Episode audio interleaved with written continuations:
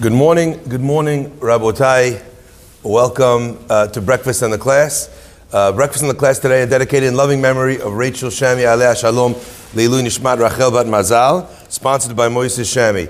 Uh, breakfast in the Class are also dedicated in loving memory of Mayor Mike Mahana Alava Shalom Leilu Nishmat Meir Ben Behir, sponsored by Francis and Marco Palacci. Uh, as well in loving memory of Meir's mother, Rivka Kohen, Alea Shalom Leilu Nishmat Rivka Bat Morvari, sponsored by Glory and Meir Kohen. And uh, breakfast is also dedicated in loving memory of Raymonde and David Sofer, Alema Shalom Leilu Nishmatem, David Moshe Ben Naima, and Simcha Bat Chana, sponsored by their son, uh, Edward Sofer, uh, Tinish Matam Tzura Betzora Haim. Uh, as well, unfortunately, we have the news this morning. Uh, the class is also dedicated in, me- in loving memory of uh, Bracha Polet Bat Rachel um, Baruch Tayane Emet Tenish Matat Rabbi Tzura Haim, and uh, the family should uh, Be'ezrat Hashem only feel nechama in the difficult time uh, ahead. Uh, Rabotai, we have a very beautiful um, idea here that I'd like to share uh, with all of you today. The name of the parasha is the word tiruma, which means uh, a donation. Sometimes you find a word that's so beautiful in the Hebrew language in Lashon HaKodesh, and then kind of when it kind of crosses over the English channel, I like to call it, it gets across to the other side and it gets its English name.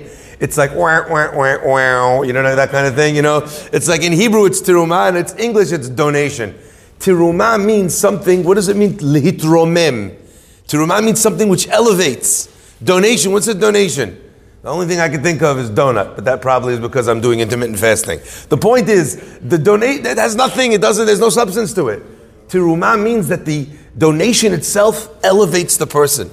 And the pasuk, as uh, as we all know, mentions very very famously, "V'ikchuli tiruma" means that you should take for me tiruma. And all the mifarshim asks, what does it mean? V'ikchuli, you should take for me a donation. It should say that they should give a donation. V'natenu, and uh, the uh, famous refrain from Chazal teaches us that indeed, when a person gives a tiruma, instead of giving, they think maybe perhaps that they are giving, but in actual fact they are taking. Both in the next world, Rabotai, when a person receives the reward for what it is that they gave, but also uh, deeply, powerfully in this world as well. There was a, uh, uh, a beautiful story that illustrated this point that happened only a couple years ago in, in, in Israel. There was a high tech company a very, very successful high tech company that was looking for a uh, executive assistant, someone to uh, be uh, to work with the owner of the company. They had a lot of responsibility. It was a very well paying job, especially uh, uh, for Israel, and uh, there were many, many, many applications. And with all the application that poured in, two women turned up for the job. Not the two women that are sitting here. Apparently, we got a heads up that Nechama and Lauren have come, uh, especially to hear the class from my dear friend Rabbi Simon Taylor. Uh, some of, as one of them, is even from very far away. Ashrechem that you come to listen to Torah here in the uh, in the morning. We've got a few calls recently asking to come to the morning class, and what time it will be. So if anyone wants to come for a morning class and a little breakfast, they are, of course, also welcome to do so. Bruchot habaot. Two young women come in to take the job. One woman is a uh, the wife of a kollel guy with six kids at home. They're both sitting there, and the other one is a single girl, and they get to talking while they're waiting in the waiting room. Uh, what, what, are you what are you doing? What are you doing? La la la. How many kids? Oh, I'm single. I have six kids. Back and forth. Are talking to each other. You know, you need the job. What do you need the job? Well, my husband sits and learns. He wants to become a big rabbi. I want to support him. You know, I'm so excited. I, you know, I'm really glad I'm here. You know, in the semifinals for the for the job. Da, da, da, they have the whole conversation. She goes in. Anyway, she has the interview. And uh, at the end of the interview, they say to her, you know, thank you very much. It was a really good interview. We're actually quite impressed with you. Uh, we'll give you a call if, uh, if we want to take you for the job. She says, thank you so much. I really appreciate it. This job is very important to me. Okay, she leaves. They call on the second lady, this uh, young woman, and she goes, she, again, she does the interview. She does very well in the interview. Very, both very clever, both very able. And the man says to her at the end of the interview, he says, thank you so much for coming in. He says, if you want, the job is yours. You could start at 8 o'clock. We're very impressed with you. We're impressed with, uh, with, the, with the answers you gave, with your qualifications. We also, you're someone who's the type of person that we're looking for, da da da da. And she says, right before she, she hesitates and she says, you know what? Actually, She says, I'd rather, I'd rather not take the job. And the guy says, You went all through all the rounds of the interviews, the resume, this, that. You took the interview, now you're telling us you don't want to take the job? She says, I'll tell you the truth. I was sitting out there uh, with this other woman. She seems very clever, she seems very able, and, and, and she needs the job more than me. I'm sure I'll find something else, and if not, what's the big deal? What are my expenses already? I'm living at home. You know what? I'd rather, please give the job to that. She's the other finalist. Obviously, she made it here. And the guy says, "No, we'd rather you. You're much more qualified, and besides, you know, you know, she already has a bunch of kids. You know, you're someone that we know. If something came up late at night or whatever, you'd be able to stay. You wouldn't have to arrange babysitting or whatever. It's it's much better for us if you." She says, "Thank you so much. This is my uh, this is my final answer. I hope uh, I'd rather you give the job to her." Anyway, she leaves. She goes home. Sounds like the end of the story, but all of us here, ma'aminim b'nei ma'aminim we all know, v'yikchu li this can't be the end of the story. A couple of days later, she gets a phone call, this young single uh, lady, and the phone call is from the wife of the owner of the company.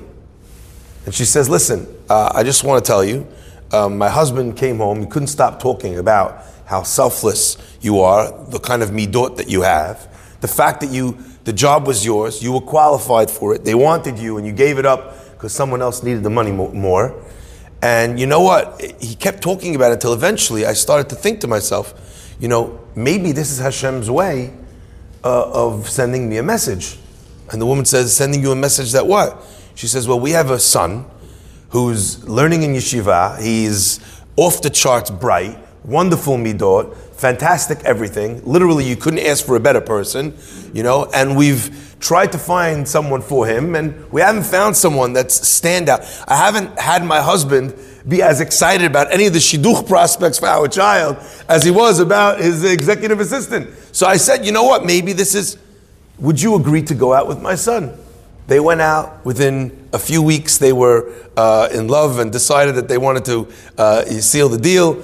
Uh, six to eight months later, they were married and the girl who turned down being executive assistant in this company because of an act of chesed, an act of giving, an act of tirumah, of elevation, became effectively the wife of the owner of the company.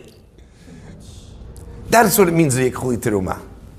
So all of us, I'm sure everyone here knows this.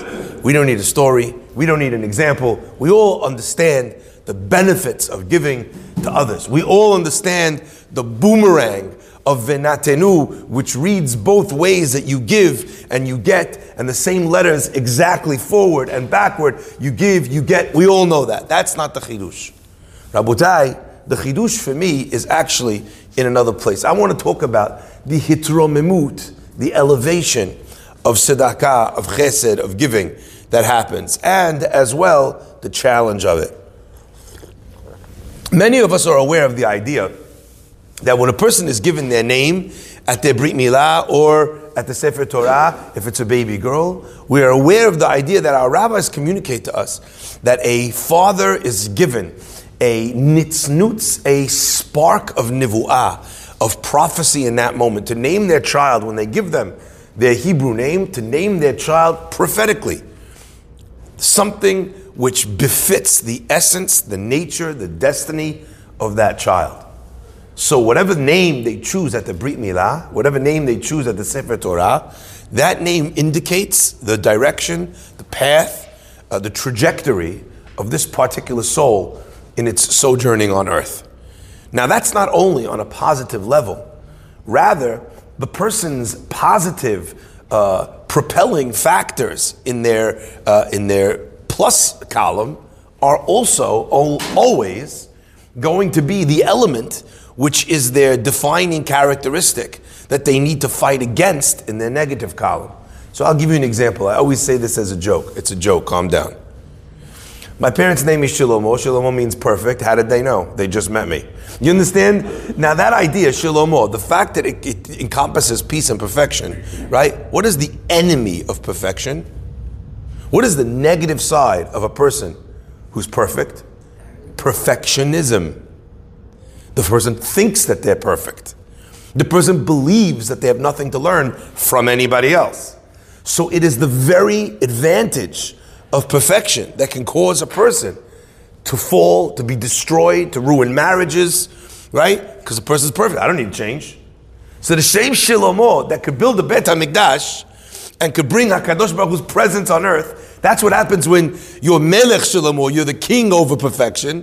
What happens when you become the enemy, the Eved of perfection? That's the opposite. And in fact, we find this idea that Shlomo Hamelech al Chachamim explained to us had to lose his place on the throne, cast aside by Ashmedai to the point where he became a nobody. The same concept appears in both sides. Shlomo Hamelech's only sins, our Chachamim say, are when he does what? When he does what? When he says, I'm going to have many wives, and even though they're worried in the Torah that those wives will lead you to sin, I'm going to have the wives and I'm not going to sin. And it doesn't go right. I'm going to have the money, I'm going to have the horses, and it doesn't go right. He thinks he's perfect enough that he's capable of having that, of having the cake and eating it too. So, Rabotai, this concept, the hitromimut, the elevation, every single positive thing on this earth has within it, like they say in physics, an equal and opposite reaction. Every action has an equal and opposite reaction. Our Chachamim tell us that that's what the pasuk means when it says ze umat ze. This uh, in in opposition to this bara otam Hakadosh Baruch created the world. What does it mean ze umat ze? Wherever there is great opportunity for uh, for elevation, for holiness, in that place there is an opportunity for uh, for the opposite, for impurity. It has to be so. Why? To create the balance of this world, to create the balance of free will, to create the opportunity for choice. Anything that is incredibly positive has to also have along with it the opportunity for incredible negativity. Now, being and seeing as that is the case, what is the incredible negativity that comes along with the concept of hitromemut, of giving? And I think that some of you are already figuring out this idea. Hitromimut can mean elevation, or it can mean an inflated sense of self, where you're looking down upon somebody else. Lihitromem can be to elevate yourself objectively, or can mean to elevate yourself subjectively.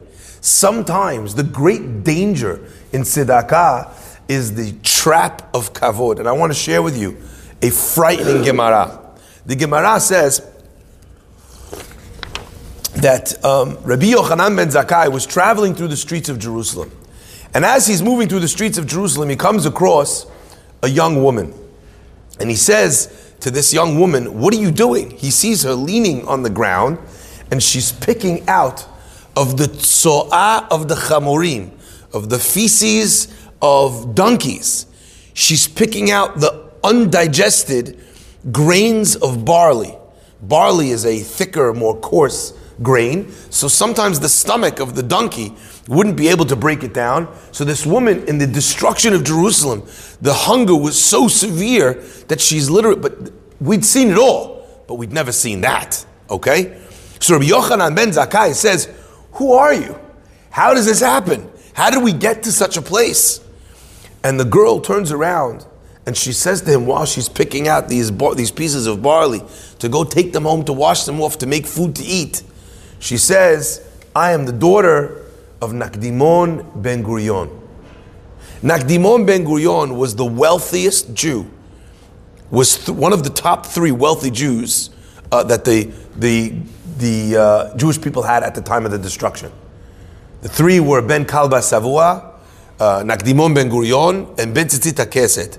Each one of them had examples of super extreme wealth that we read about them. Okay? And that was the reason why they were named the names that they were named.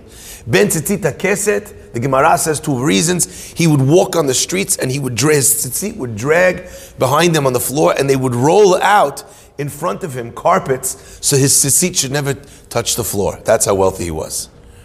Another opinion says, Shaita kisa'o mutelet ben gedole romi, that his chair was, was amongst the most uh, powerful people in Rome, and the Romans said it. Uh, uh, sorry, ben kalba savua all the poor of Israel would come to his house starving like a dog, and they would leave the house full because he fed everybody to that degree of satiation. Nakdimon ben Gurion, because once he made a donation, the Jewish people were dying of thirst in a terrible drought. He bought from a Roman protectorate. He bought wells full, cisterns full of water. And the condition was that in 30 days, if he could not pay the water back, he would fill those wells that he'd filled with water from this Roman gen- from this Roman governor, he would fill them with gold and silver. 30 days go by and sun is almost set. And the governor says, send the people to Nakdimon, tell them to pay up. Fortune of money. Nakdimon says it's not sunset yet. The sun is still at the edge of the sky. It's not the 30th day. He goes outside, raises his hands to the heavens, and he says, Galui lefanecha. It is known to you, God in heaven, that I did not do this for my own kavod, and I did not do this for the kavod of my father. This was not for my own kavod, not for the kavod of my father. I did it for your children who needed water to drink. Please, he says, it's almost the 30th day. Help me. The sky is all of a sudden became overcast. It starts pouring with rain. Within minutes, all the wells are full. Nakdimon ben Gurion tells the Roman governor, there you go, Hazaku Baruch, Misha Berach. The Roman governor says, look at the sky, it's full of clouds, it's dark. He says it's already nightfall. I don't care that there's water. Now you have to fill them up anyway. It's already the 30th day. Nakdimon ben Gurion's like, oh, okay, fine. He again raises his hand to the heavens. He says, Show him it's not yet night. The clouds disperse. The, the sun, which had either set or was ready to, ready to set, was held up in the sky. And the Gemara says they changed his name to Nakdimon ben Gurion, Shenakda Chama Ba'avuro, because the sun stayed up for him. Does it mean that God rewound the sun? Does it mean that God cleared the skies so that you could see the sun? However you understand it. But look at that interaction. So this is the son, this is the daughter of this man, of Nakdimon Ben Gurion. So he says to her, I don't understand. How could it be? Rabbi Yochanan ben Zakkai is asking the daughter, how could it be that the daughter of someone who gave so much tzedakah should be in such a terrible economic state? How could it be that that's the reward? It doesn't make sense. And she answers him two answers. One answer we'll discuss at a later date. But the answer for today's class, the Gemara's first answer, she says, and again I'm going to quote this to you. She answers him back. He did tzedakah, aval He did it for his own honor. First of all, the, the story that gave him his name has him ask God, Don't you know that this is not for my kavod and not for the kavod of my family? And God acquiesced. That means that it wasn't kavod. Not only that, the Gemara says that he would walk to the Bet Knesset, and from the Bet Knesset, from his house to Bet Knesset was, I don't know, 300 yards. Every day he would walk, they would come, when he would be ready to go to the synagogue, they would come and bring these expensive Persian carpets, yes? And he would walk on the carpets the 300 yards to the shul, and he would leave the carpets there, and they would take each carpet, the poor of the city, and they would sell it in the shuk for hundreds of shekel. Every one of them, that's how they made their living. He would leave them for them. So this is a man who has tremendous, tremendous giving heart. But the Gemara is saying that his daughter said about him, and you know what they say, you can fool a lot of people, but you can't fool your kids. Can't fool your wife. Too hard to hold up that uh, veneer 24 7, you know? his daughter said, it's true he gave, but he gave for his kavod. I think the answer to that is that the Gemara was saying that at that instance, it wasn't for kavod, but the rest of the tzedakah, it was tainted with kavod. And my question is, so what? Does the tzedakah he gave not count because it was for kavod? It almost seems that his, his daughter is being punished for the kavod. Now the Maharsha says something unbelievable. And I read this Maharsha, it blew my mind. The Maharsha says, yes, yes, the assessment is correct. And I, again, I, I, I, had to read it twice because I, I just I couldn't I couldn't believe it. We know that the job of, uh, of Bezalel was not just to build the Beit HaMikdash, right? He wasn't just a talented Jewish rabbi slash carpenter. We've had another one of those, had a very different ending, uh, but that guy. But either way, right? Yeah, his job wasn't just to make the stuff. His job was, our Chachamim say, to be able to ascertain that when someone gave money, what their intentions were. If their intentions were L'Shem Shamayim, the guy gave uh, with an open heart, it was for the sake of heaven, he was to use that money, that gold, that silver, for the Aron, for the highest, most important Kalim vessels. The guy gave it with uh, you know other ulterior motives. He was meant to use that thing for the toilet paper outside in the bathroom. That, you know, they also needed to buy toilet paper.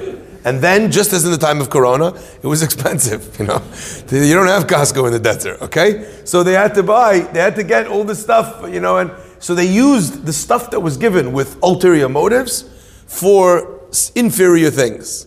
They used the stuff that was given with uh, only respect and love; those were used for the highest things. So much so that our rabbis tell us about this that a person who gave the highest amount of gold with the intention of kavod was not worth the same as a person who gave a little thimble full of shem and zayit of oil that they needed to collect. Now, the question that the chachamim ask is, how could you compare the two? Fine, you want to give me a 20%, 30%, you know, haircut, shave off the top because I did it for kavod. But you're going to compare, uh, you know, 100 pounds of gold to a, a you know, a, a bottle cap full of oil that was given with the right intentions? And the Maharsha says something unbelievable about this Gemara. He says that when a person does, I got, I'm going to quote to you. Kisha Adam ose mitzvah l'shem kavod. When a person does a mitzvah for kavod, garua yoter, it's worse. Me'ashelo haya ose et mitzvah kelal. Worse than if he did the mitzvah, didn't do the mitzvah at all. I was like, come again? Wait, no. What about uh, leolam ya'asok adam b'torah mitzvot shelo lishma shemitoch shelo lishma ba We all learn that it's good for a person to engage in a mitzvot even without the best intentions, because from doing it shelo lishma, you come to lishma. Rabbeinu Yerucham writes, um, and as well, the Ramchal echoes this concept. He says that's true for many other ulterior motives. You, you know, you give the money to the synagogue so that your name, you know, is prominently displayed, so that all the real estate guys in the synagogue know your name, so you do business with them. That's an ulterior motive. But that's included in the le'olam. A person should do mitzvot even if their intentions are not pure. When it comes to kavod, that's the outlier. And I'm going to listen to quote to the words of the Ramchal because these words are so powerful and they give us a beautiful glimpse into ourselves.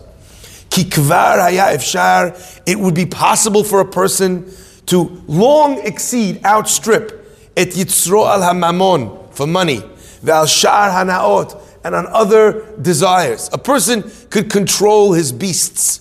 He could control his demons on money, on uh, on uh, you know physical desires, all these things he could tame. You have people who are older people, they're very refined, and they've conquered the Yisrei Hara. Their life is littered with the Yisrei Hara that they've killed as they've conquered them in old age. Aval hakavod dochek, but honor, that's tough.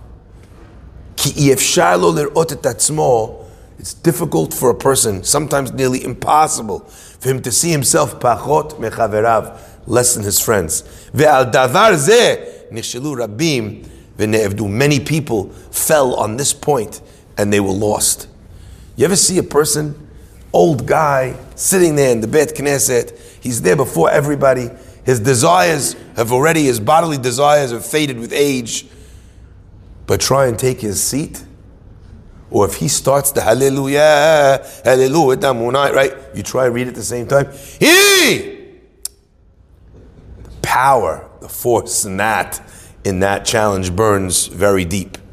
And sometimes a person can't get rid of it.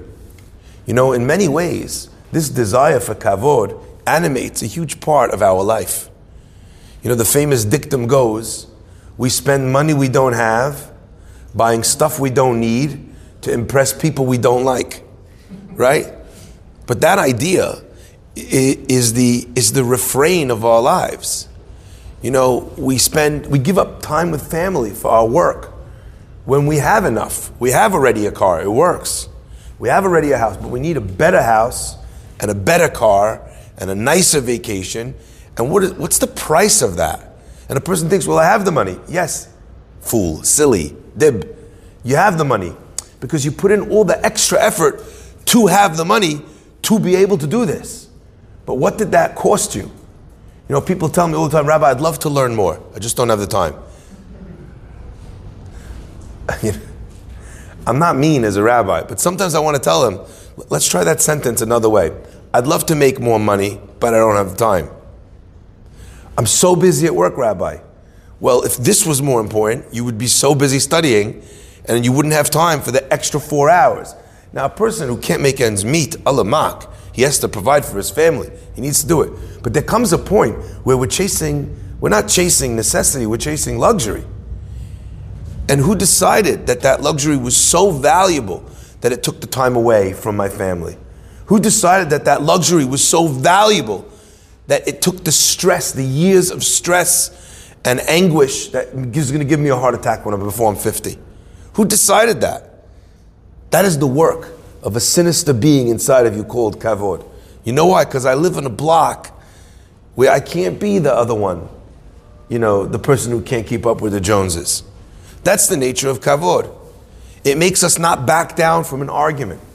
It makes us not forgive people that we love. That's the power of kavod.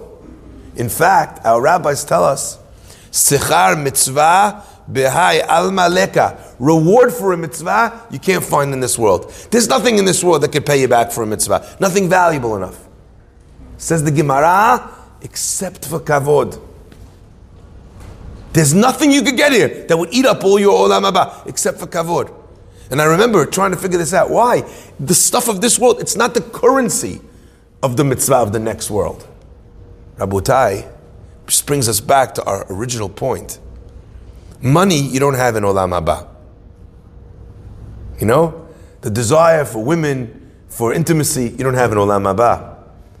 Food, the desire to eat a big fat steak, you don't have in olam haba. What do we have in Olam Haba? There's a, there is a currency. In Olam Haba, what is its nature? It is the elevation of a person. Kulo Omer Kavod. It's a place where a person basks in the honor of Hakadosh Baruch Hu. The connection, the elevation, the fact that you're lifted up to be closer to God. There's one thing that this world has that mimics a little bit. It's not the same, but it talks the same language a little bit as the feeling of Olam Haba, and that is kavod. Rav Yerucham used to say over a story that shook him to his core, and we'll end with this. There was a tremendous fire that broke out in his town where the, in the yeshiva of Kelm. It was full of great scholars. And one day there was a fire that broke out in the city, and many of the houses were burning to the ground. Everyone's on the street flipping out. They were powerless to stop the spread of the fire. They didn't have fire departments. They were trying to put it out with buckets of water from the river. It was jumping from house to house. And he's standing there next to one of the brightest boys, the brightest young men in the yeshiva. And this super bright guy turns to Rav Yerucham and he says, You know, I'll be honest. If the yeshiva caught fire, he says, I wouldn't be so sad. I'm just being honest. Obviously, no, if no one was in the yeshiva, everyone was out in the streets, but you, little Rav Yerucham turns to this man, he says, What do you mean? why would you say that? He says, The truth is, I've been here already in the yeshiva for seven months. My wife and my children are home, and I miss them terribly. And I feel like I can't leave. I can't leave the yeshiva. What are people going to say about me? Like, you know, this guy left because he, he missed his wife and kids. So I kind of, I'm just telling you the truth here. I'm just being honest. Like, if the yeshiva burnt down, they'd have to rebuild it. It would take them a couple months. Everyone would go home. And I also could go home and see my wife and child, my wife and children. Rav Yerucham always used to tell this over. Here's a guy who kind of wishes the yeshiva burns to the ground. The books, the Sefarim, the Sifrei Torah, ash. Only in order that he should be. You miss your wife and kids, your wife and kids, go home! So worried about the fact that people might think a little bit less of him. They might say this about him or that about him. That was enough. And this is a guy, he's only saying the emet. You know? What a powerful, what a powerful concept. This is how strong kavod is. So what the Maharsha is explaining is that this concept of terumah, that giving can elevate you, careful, because it elevates you in the most beautiful way. But if you make a right at the fork, it makes you feel better than the poor people you're helping. You're not better. God gave you a bracha. God gave you mazal. You're better than them. You look down on them. I don't have time for you. That kavod, it's poison. It's toxic. Be aware of why you're giving. Therefore, the little bit that the guy gives of oil is worth more than the hundred pounds of gold the guy gives for kavod. Why? That's going to destroy him. And it's only going to start here. You get the taste for applause, it doesn't go away so fast. It's like an addiction.